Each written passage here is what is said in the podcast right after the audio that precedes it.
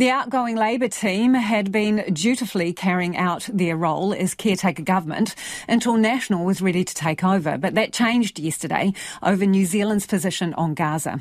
Labour, Labour leader Chris Hipkins has broken with convention and his role as caretaker Prime Minister to go public with a call for a ceasefire. That prompted accusations of playing politics from National, saying it too agreed there should be a ceasefire, but with certain conditions from both sides. Um, and here is our political editor, Jane Patterson. The business of government keeps ticking over, with the caretaker administration taking a light hand and consulting closely with National until it came to the war in Gaza. I'll continue to articulate the caretaker government position in my role as Prime Minister.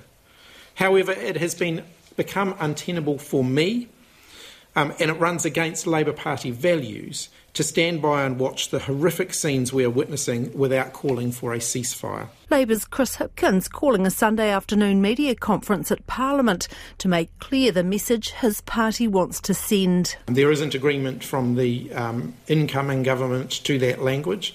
Um, we have let them know that I was going to be doing this and that I would be doing this as leader of the Labour Party. Like... National's foreign spokesperson Gerry Brownlee questions the tactics and the position Labour's chosen to take. Saying absolute things like there must be a ceasefire is not going to make it happen. It's it's something that you have to have uh, a high degree of uh, of diplomacy around. Unfortunately, uh, and all through that, of course, the Palestinian people uh, and Israeli people are suffering. The Green Party has welcomed Labour's calls but wants it to go further and be more explicit.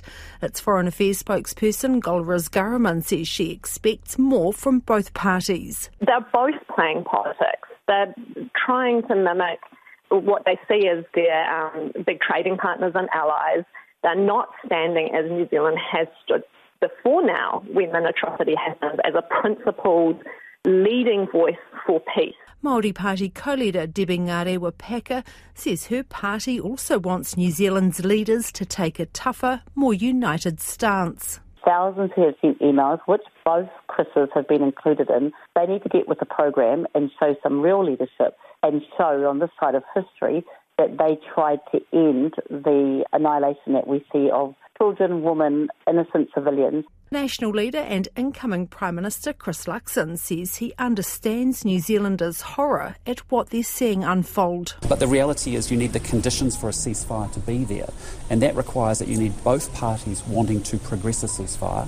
Hostilities have to then stop across the whole of the territory, and thirdly, you need a real clear pathway into a peace process because military action isn't going to restore peace in the Middle East. Chris Luxon says up until now, the relationship between the Labour caretaker government and the incoming national administration has been very constructive, but the comments made by Chris Hipkins, breaking with the usual bipartisan approach on foreign affairs, were unhelpful.